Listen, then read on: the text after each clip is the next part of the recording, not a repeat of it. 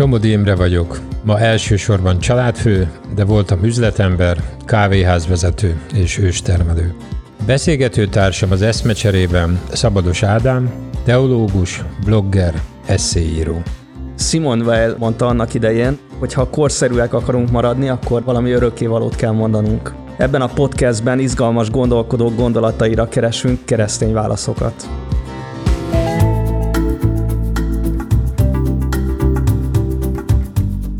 Jordan Peterson 40 millió fölötti YouTube nézettség, 500 ezer fölötti Twitter követés. Egy tudós, nem énekes, focista vagy celeb. Két órás előadások mégis addiktív.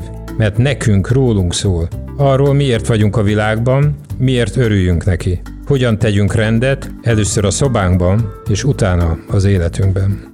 Jordan Peterson második rész. Raki rendet magadban.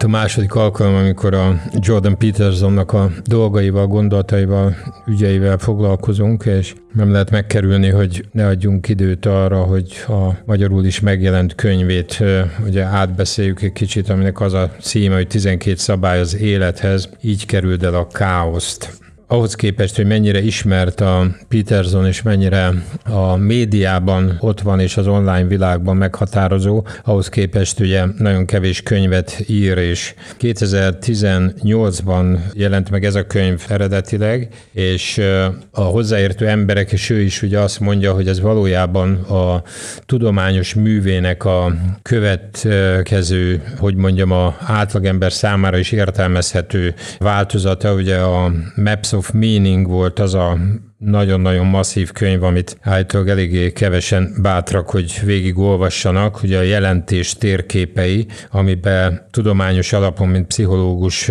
fogalmazta meg az emberi közösség, az emberi gondolkodás térképeit, azt, hogy hogy, hogy látja, hogy hogyan is mozog az emberiség. Ez a könyv viszont hihetetlenül azt mondhatnánk, hogy szájbarágós, vagy olyan, ami, ami tényleg minden átlagember nyugodtan elolvashatja, és nagyon-nagyon jó ötleteket, iránymutatást belőle. Sokan olvastam olyan cikkeket is, ami, ami ezért kritizálja, hogy nevetséges, mert ilyen háziasszony tíz tippje című dolgot az minden normális átlag munkás családnak a konyhájába falon lehet olvasni. Tehát lehet, hogy ez is részben igaz. De amit uh, itt az elején hozzátennék, hogy hihetetlen nagyra becsülöm a Petersonban, hogy ő nem csak dumál. Tehát ő neki ugye van ez a online önértékelési rendszere, amiben hát nem tudom hány hány és milyen hasít ebbe a világba, de amikor legutóbb hallottam, akkor azt mondta, hogy több mint 600 ezer ember végezte el azt az online önvizsgálatot és, és szélépítő mechanizmust, amit ők kidolgoztak a Torontói Egyetem szakembereivel, és aminek tényleg rengeteg pozitív visszajelzése van. Tehát megint egy példa arra, hogy tudós, gondolkodik, olvas, beszél róla, könyvet ír, és azt mondja, hogy csináljunk ma olyan eszközöket, amivel tényleg a mindennapokban tudjátok használni. Tehát két dolog van nála együtt, a gondolkodás, és az a hit, hogy a gondolatok hatnak, és az, hogy a dolgok működjenek is, hát tehát a gyakorlat szintjén is így van, így van. És, és szerintem önmagában ez valószínűleg a társadalomtudományban aktív tudósoknál nagyon ritka, és ugye őnála, amikor ez a könyv megjelent, nagyon izgatott, hogy vajon tényleg nem válik-e unalmassá, ugye? Tehát uh-huh. azt mondod, hogy jó, jó, hát ezt már tudom, meg ezért meg nem tudom. Hogy te neked hogy jött be, amikor olvastad? Milyen élmény volt, és uh-huh. akkor utána tényleg soroljuk fel a, a 12 szabályt, és jó. akkor néhányról érdemes beszélni. Én ezzel a könyvvel akkor találkoztam először, amikor valaki átküldte nekem a Kathy Newmannal való interjúját Aha. Jordan Petersonnak, tehát én először az interjút láttam, én akkor ismertem meg Jordan Petersont is, vagy akkor láttam először őt beszélni, és az rám óriási hatást gyakorolt. Tehát emlékszem, hogy otthon volt az egyik fiam éppen, és akkor szóltam neki, hogy gyere, gyere, gyere, gyere, nézd meg, ezt muszáj megnézned. Tehát annyira meglepő volt az, hogy itt van egy ember, aki bátran, meghunyászkodás nélkül felvállalja a véleményét, de nem csak véleménye van, hanem tényeket tud mellé felsorakoztatni. Tehát mindig, ha állított valamit, akkor ott volt mellettem, vagy mögötte az empirikus kutatás az, amit ő tudósként is tudott és, és el tudott mondani. És akkor ez, ez az interjú keltette fel a figyelmemet Jordan Petersonra, tehát akkor kezdtem előtt először hallgatni, és aztán egyszer, először egy barátomnak vettem meg a könyvet, aztán utána én is elolvastam. És nekem az volt az első benyomásom a könyvvel kapcsolatban, hogy maga a könyv, mint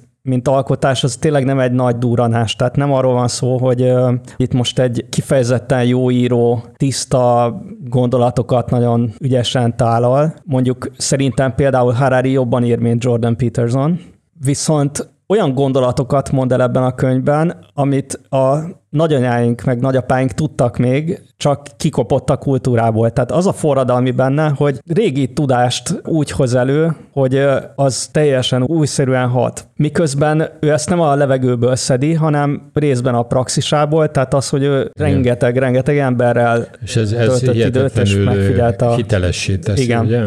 Tehát egyrészt a praxisából jön elő, másrészt egy olyan ember, aki iszonyatosan sokat gondolkodik. Van egy jelenség, és megpróbálja azt megérteni, megpróbál a mélyére jutni, beszélget róla, hangosan gondolkodik, tehát ezt egy gyümölcsnek látom ezt a könyvet. Szerintem ő élőben érdekesebben, meg izgalmasabban mondja el ezeket a gondolatokat, tehát maga a könyv az rám nem gyakorolt önmagában olyan nagy hatást, mint amennyire ő, mint Jordan Peterson, meg ahogy beszélget, meg előad, az, az rám nagyobb hatással volt.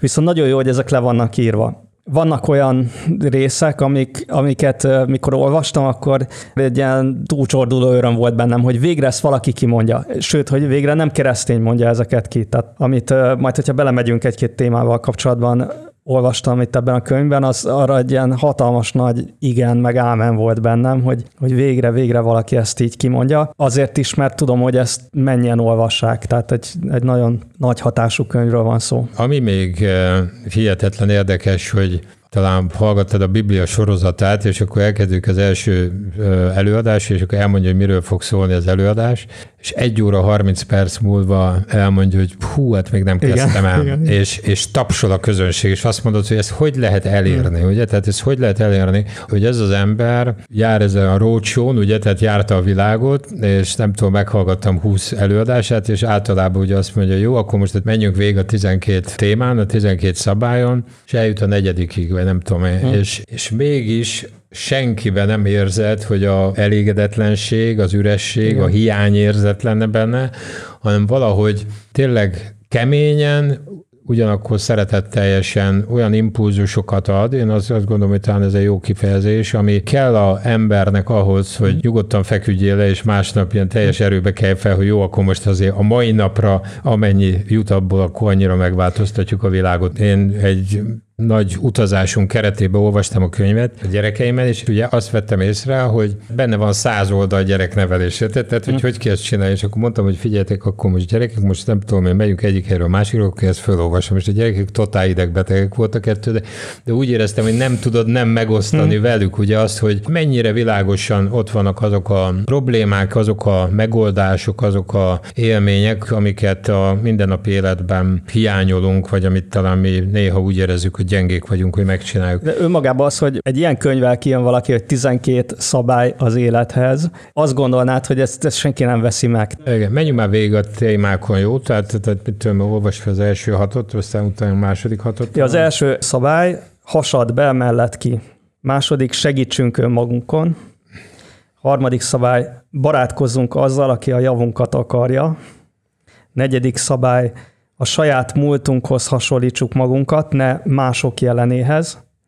Ötödik szabály, ne hagyjuk, hogy a gyerekeink megutáltassák magukat velünk. Hatodik szabály, tegyünk rendet a magunk házatáján, mielőtt a világot kritizáljuk. Hetedik szabály, adjunk értelmet az életünknek, megalkuvás helyett. Nyolcadik szabály, mondjunk igazat, vagy legalábbis ne hazudjunk. Kilencedik szabály, gondoljuk azt, hogy a másik ember tud valamit, amit mi nem. Tizedik szabály, fogalmazzunk pontosan. Tizenegyedik szabály, hagyjuk gördeszkázni a gyerekeket. Tizenkettedik szabály, simogassuk meg az utunkba kerülő macskákat.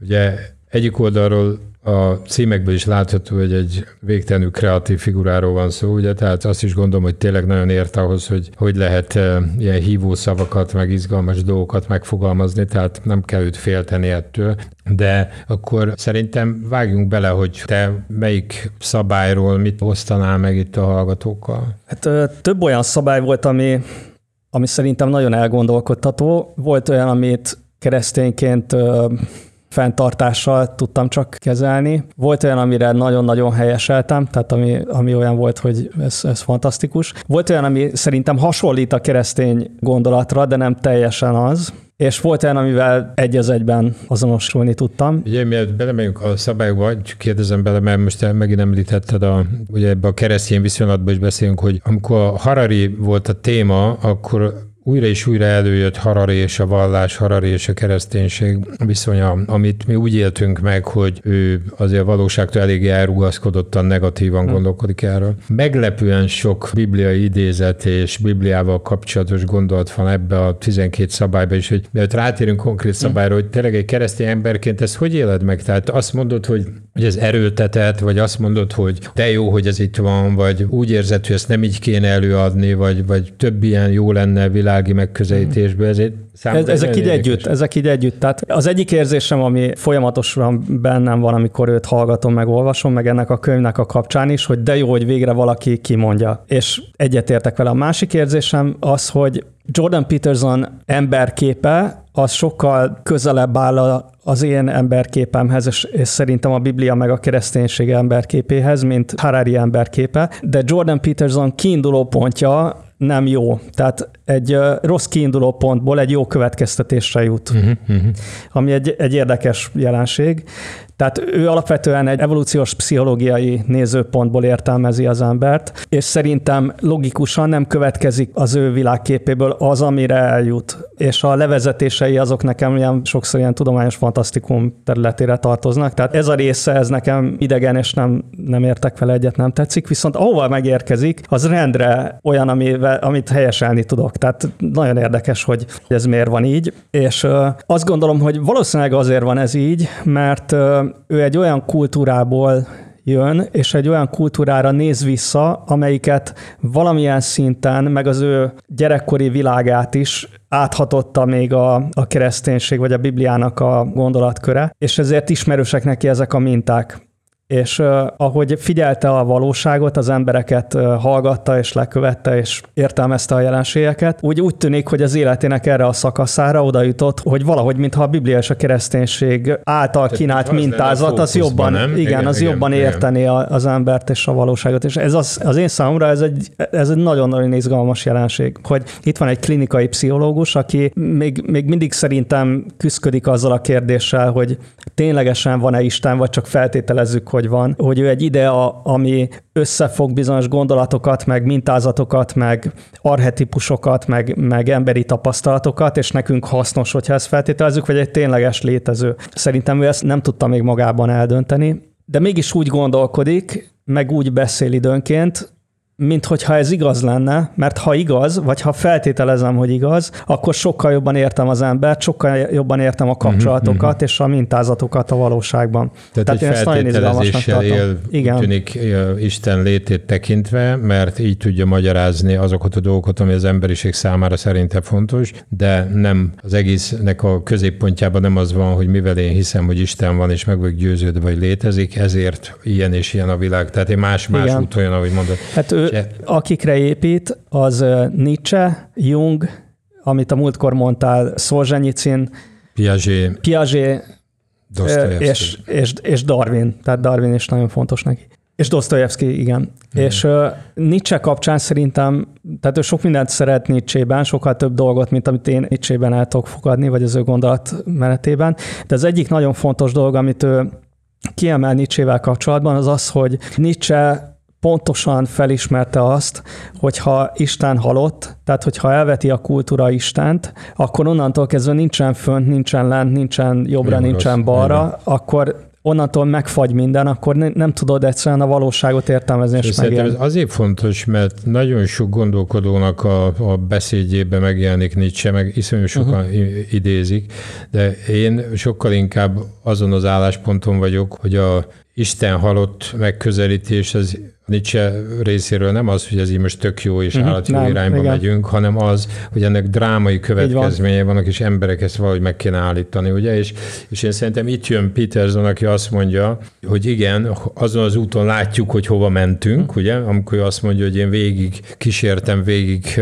olvastam, végig gondoltam az ott a történetet, ami akár a kommunista irányba, akár a fasiszta irányba történt, és ugye ami szerintem nagyon-nagyon fontossá teszi a gondolatmenetét az az, hogy ő pedig most azt mondja, hogy ahol most vagyunk, az is tarthatatlan. Ugye? Igen. Tehát ilyen értelemben ő nem azt mondja, hogy de jó, hogy nem kommunizmus van, de jó, hogy nem fasizmus van, mert most jó, hanem azt mondja, hogy igaz, hogy egyik sincs, de most is óriási mocsárban mhm. vagyunk, és bele fogunk fulladni, nem csinálunk semmit. Igen. Csak akkor te melyik szabály az, ami Nekem kettő, két szabály volt, ami így külön, igen, két szabály volt, ami nekem különösen is tetszett, vagy amihez tudtam kapcsolódni, a, az ötödik és a hatodik. Az ötödik szabály az az, hogy ne hagyjuk, hogy a gyerekeink megutáltassák magukat velünk, a hatodik pedig, hogy tegyünk rendet a magunk házatáján, mielőtt a világot kritizáljuk. Talán az utóbbival kezdeném. Azt hangsúlyozza itt Jordan Peterson, hogy kezdjük a felelősségünket ott, ahol ténylegesen kezdődik a felelősségünk. Tehát hol kezdődik a felelősségem? A felelősségem ott kezdődik, hogy reggel, mikor fölkelek, akkor beágyazok-e, vagy rendet teszek-e először a saját szobámban. Rendet teszek-e először önmagamban. És szerintem ez egy hihetetlenül fontos kiindulópont, és ő azt mondja, hogy önmagamat rendbe tenni, az már egy óriási kihívás. Szerintem zárójel keresztényként ezt nem is tudjuk megcsinálni Krisztus nélkül, zárójel bezárva. De ez egy nagyon nagy kihívás. A családtagomat rendbe tenni, az egy még nagyobb kihívás, sokkal nagyobb kihívás, ezért sokan először inkább a világot akarják rendbe tenni. Mert hogyha én megpróbálom a családtagomat rendbe tenni, vagy magamat rendbe tenni, azonnal jön a reakció. Tehát rögtön, rögtön jön a visszajelzés. Viszont ha a világot akarom rendbe tenni, akkor ott a visszajelzés az nagyon-nagyon későn érkezik meg, és sokkal összetettebb annál, hogy azt nagyon világosan kimutathassam, hogy mi volt a hatásom.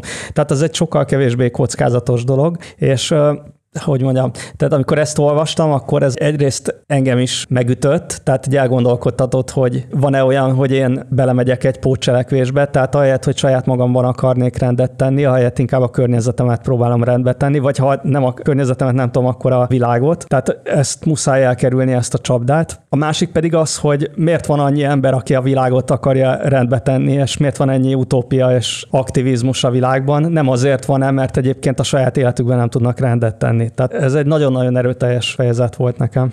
Én is a hatodik szabályt, tehát ezt tegyünk rendet a magunk házatáján, mielőtt a világot kritizáljuk, ezt én is kiemeltem magamnak, pont azért, mert én a saját életemben azt éltem meg a 90-es években, tehát nekem ez nagyon-nagyon visszajött, tehát most a részletekben nem belemenve, de az, hogy te foglalkozol a cégeddel, foglalkozol az egészségügyel, foglalkozol az ország ügyeivel, mint felelős, okos tojás, hogy úgy mondjam, és nem veszed észre, vagy amikor már észreveszed, hogy mennyire felégetett, tönkreteszed akár az egészségedet, a pszichikai állapotodat, a családi viszonyaidat, akkor, akkor már úgy érzed, hogy azon úgyse tudsz mit csinálni, és akkor ott is jönnek a pótcselekvések, a bűnök, a meghasonlások, és én szerintem valószínűleg sokan vannak, akik ezt átélik, és szerintem Petersonban az nagyon fontos, hogy azt a üzenetet továbbadja, és mi is tovább tudjuk adni, hogy mindenkibe benne van ez a bűn, mindenkibe benne van a hibázás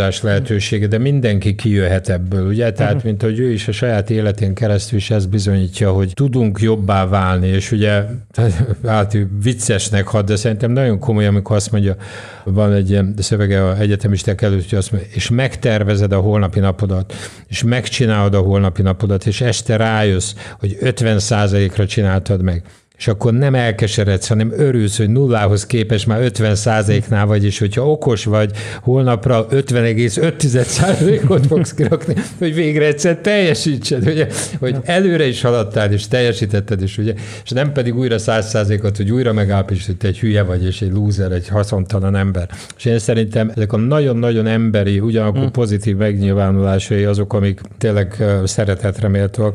Idézhetek egyet? Igen, persze. A 192. oldalon oldalon írja, hogy ne a kapitalizmust, a radikális baloldalt, vagy saját ellenségeink gonoszságát okoljuk. Ne akarjuk átformálni az államot, amíg a saját életünkben rendet nem tettünk. legyen némi alázat bennünk. Ha a saját családunkban nem tudunk békét hozni, hogy merészelünk egy város kormányzására törni? Hallgassunk a lelkünkre. Lássuk, mi történik a napok és hetek során. A munkahelyünkön elkezdjük kimondani, amire valóban gondolunk. Elmondjuk a feleségünknek, stb. stb. És amikor ezt olvastam, azon gondolkodtam, hogy de hát ez 2000 éven már Pálapostól leírta a vezetők választásával kapcsolatban a Timóteushoz írt, meg a Titushoz írt levelében, első Timóteusi levélben, hogy az legyen vezető a gyülekezetekben, az egyházban, aki a saját családját jól kormányozza. Hogy olvasok én is fel egy idézetet, ugye ebből a fejezetből a 190. oldal, azt hiszem, hogy azt írja, ilyen az élet. Rendszert építünk az életünknek. Családokat, államokat, országokat. Elveket vonunk le, melyekre ezeket a rendszereket alapozzuk, és hitrendszereket hozunk létre. Kezdetben úgy élünk ebben a rendszerben és hitben, mint Ádám és Éva az édenben. A siker viszont önelégülté tesz. Nem figyelünk oda. Magától értetődőnek vesszük, amink van. Elfordítjuk a fejünket. Nem vesszük észre a változást, hogy gyökeret vert a korrupció, és minden összeomlik. Ez a valóság hibája lenne? Vagy Istené? Vagy azért romlanak össze a dolgok, mert nem szenteltünk nekik kellő figyelmet? Én szerintem annyira figyelmeztet bennünket, és tényleg borsódzik a hátam, hogy, hogy belegondolok, hogy akár a gyereknevelésbe, akár a feleségemmel kapcsolatban, vagy a közvetlen közösségünkben, hogy, hogy ez annyira normális, annyira érthető kell, hogy legyen, ugye? Tehát, hogy, hogy ami rád van bízva, azért gondoskodsz. És vannak otthon állataink, és, és azt, azt mondom a gyerekeknek, hogy értsétek meg, az állat az olyan, hogyha nem etetted meg, megtöklik, érted? Tehát ez nem az, hogy hm. hát már nem volt kedvem, ugye? Tehát, hogy, ugye, mert, mert, ilyen világot élünk, ez a virtuális világ, hogy bekapcsolom, bekapcsolom, kikapcsolom, nem kapcsoltam be, igaz, és kész. És, és azt mondani, hogy nem, de neked egy küldetésed van, az lehet, hogy ilyen egész mikropici, de akkor is azon végig kell menned. Hm. Volt egy másik? Igen. Ja, mondtad a ötös, ugye? Igen, a másik pedig az ötös, az szerintem egy zseniális fejezet, és eszméletlen időszerű. Az pedig a gyerekneveléssel kapcsolatban. Maga a gondolat, meg a cím az nagyon meghökkentő, hogy ne úgy neveld a gyerekedet, hogy megutáltassa magát veled. Magyarul úgy neveld a gyerekedet, hogy tetszen az, amit belefektetsz, és ne olyan gyerek legyen, aki a számodra is egy elviselhetetlen idegesítő jelenség. És ahhoz, hogy ez így legyen, ahhoz abba kell energiát fektetned, hogy fegyelmezd őt, neveld őt, korlátokat állíts neki, betartsd azt, amit mondasz neki, következetes legyél. Tehát csupa olyan dolgot mond el, amit mondom, a nagyszüleink tudtak már pontosan, tehát ezt, ezek régen magától értetődő dolgok voltak, de ma nem azok. Tehát ma, ma ezeket ki kell mondani, és amikor valaki kimondja, nem is valaki, amikor egy klinikai pszichológus mondja ezt ki, annak szerintem forradalmi hatása van. Tehát ez, ez nagyon-nagyon erőteljes, és itt is van egy pár idézet, amit kiírtam, ami szerintem... Ja, én is mondok, akkor mondjam. Jó, akkor kezdtem. Nem, jó, Hát kezdjük akkor ezzel, hogy ez szerintem elég kemény, hogy 157. oldal. A szülőknek ezért meg kell tanulniuk elviselni a gyermekük pillanatnyi haragját, hm. sőt, gyűlöletét a szükséges rendre utasítás után.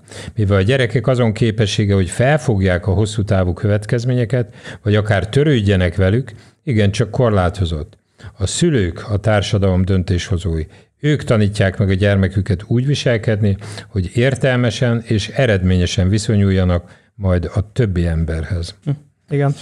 Tényleg a mai életben ez mennyire nem így van, mi?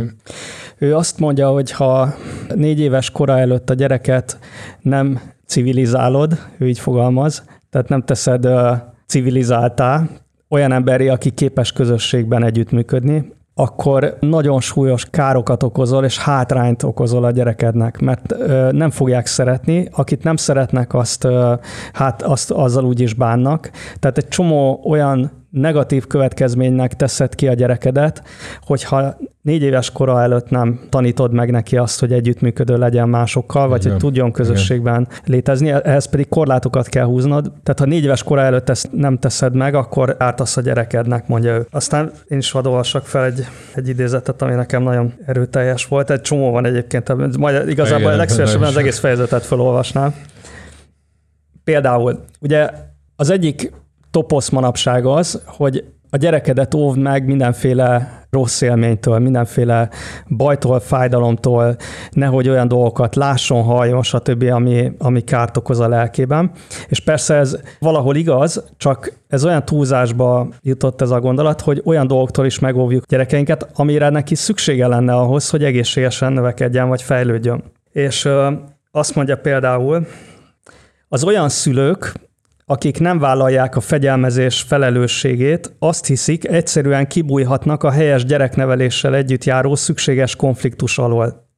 Kerülik a fő gonosz szerepét, zárójel rövid távon, ám egyáltalán nem sikerül megmenteniük vagy megvédeniük a gyereküket a félelemtől és a fájdalomtól. Épp ellenkezőleg a rideg és kritikus, tágabb szociális világ sokkal nagyobb konfliktust és büntetést szab ki egy figyelmes szülőnél fegyelmezhetjük magunk a gyermekünket, vagy átháríthatjuk a felelősséget a szigorú, kegyetlen, ítélkező világra. És ez utóbbi döntést sose tévesszük össze a szeretettel.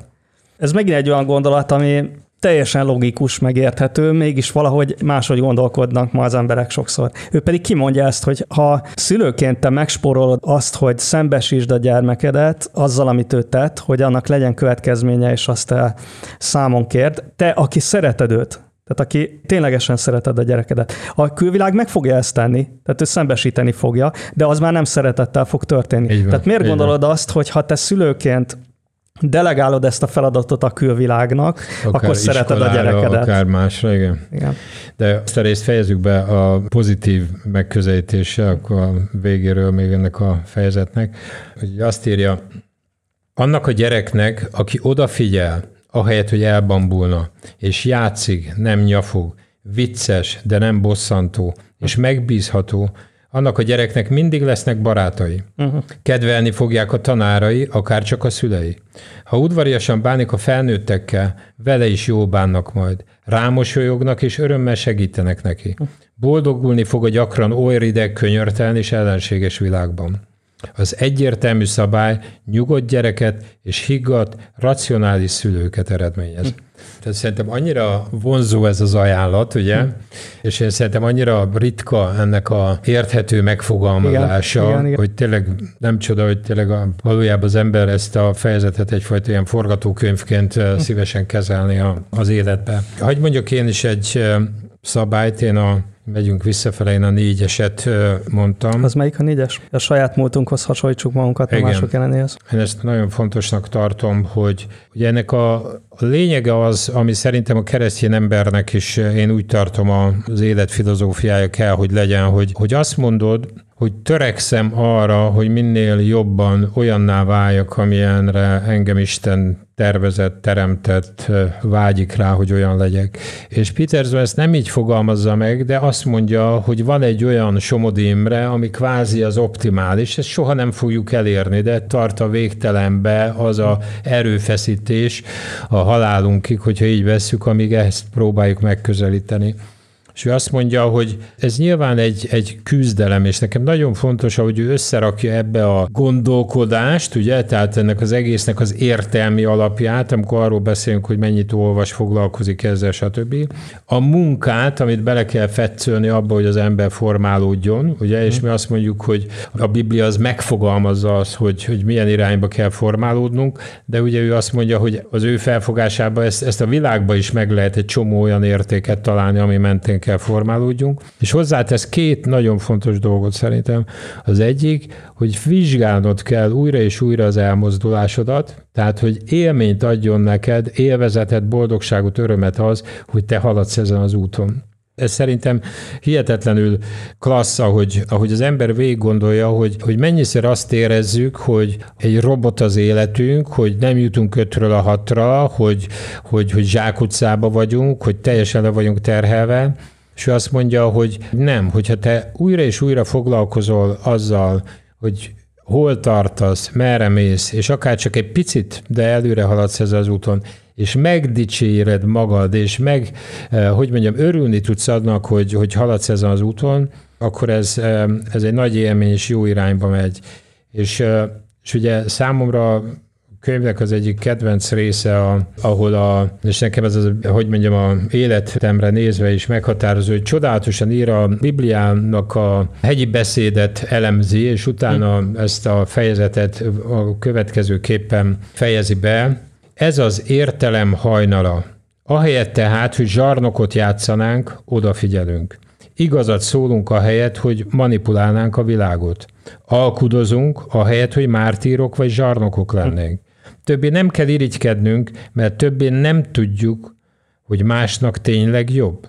Többé nem kell frusztráltnak éreznünk magunkat, mert megtanultunk apránként előre haladni türelemmel.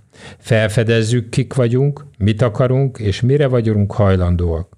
Rájövünk, hogy az adott problémáinkra személyre szabott megoldást kell keresnünk. Személyeset és pontosat. Kevésbé foglalkoztatnak mások tettei, mert nekünk is bőven van mit tennünk. A jelennel törődjünk, de a legfőbb jóra törekedjünk. Most már a mennybe vezet az utunk, feltámad bennünk a remény, még egy süllyedő hajón is boldog lehet az, aki átmászik egy mentőcsónakba.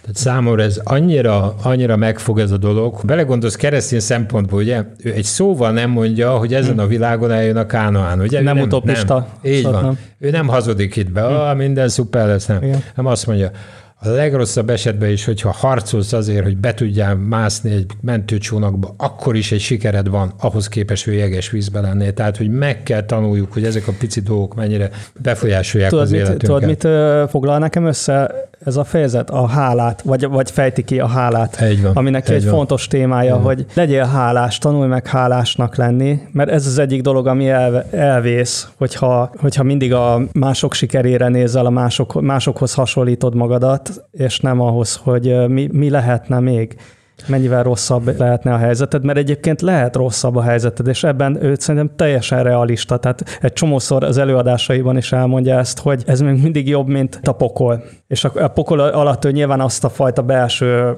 süllyedést érti, amikor, amikor elvesztél a saját gonoszságodban, vagy a hullámok teljesen összecsaptak a fejed fölött, és úgy éled meg. Igen, hogy, hogy legyél hálás, ahol vagy, és dolgozz azért, ahova még juthatsz. Most az életéből csak az, az jut eszembe, a, hogy a lányát ugye Mikailának hívják, ugye, mert hogy a Mikail Gorbacsó volt, akkor neki, tehát állat, tehát komolyan, tehát hogy milyen az ember élete, nem? Hogy, hogy a, a szeretett lányának Mikaela neve, mert hit valamibe, amire rájött, hogy mégse abban kell hinni, és talált egy jobbat. És akkor írja valahol ezt a azt hiszem a könyv végén ezt a drámát, ahogy a lányának a betegségével küzdenek, ugye, és ilyen reumatoid artitisze van, és gyerekkorában közlik, hogy a bokáját ki kell venni, ugye, és implantátumot kell berakni. És berakják az implantátumot, és a gyereknek annyira fáj, hogy folyamatosan ordít. És akkor elkezdenek neki tulajdonképpen ilyen kábítószer típusú olyan gyógyszert adni, ugye, ami ma Amerikában óriási probléma, hogy